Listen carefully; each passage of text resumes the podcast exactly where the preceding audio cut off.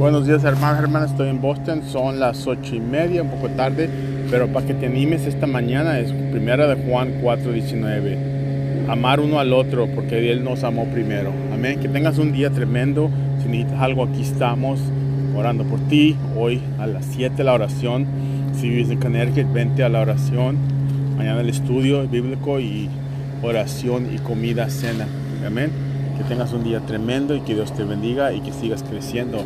Ya no te desanimes. Sigue adelante en el nombre todopoderoso de Jesús.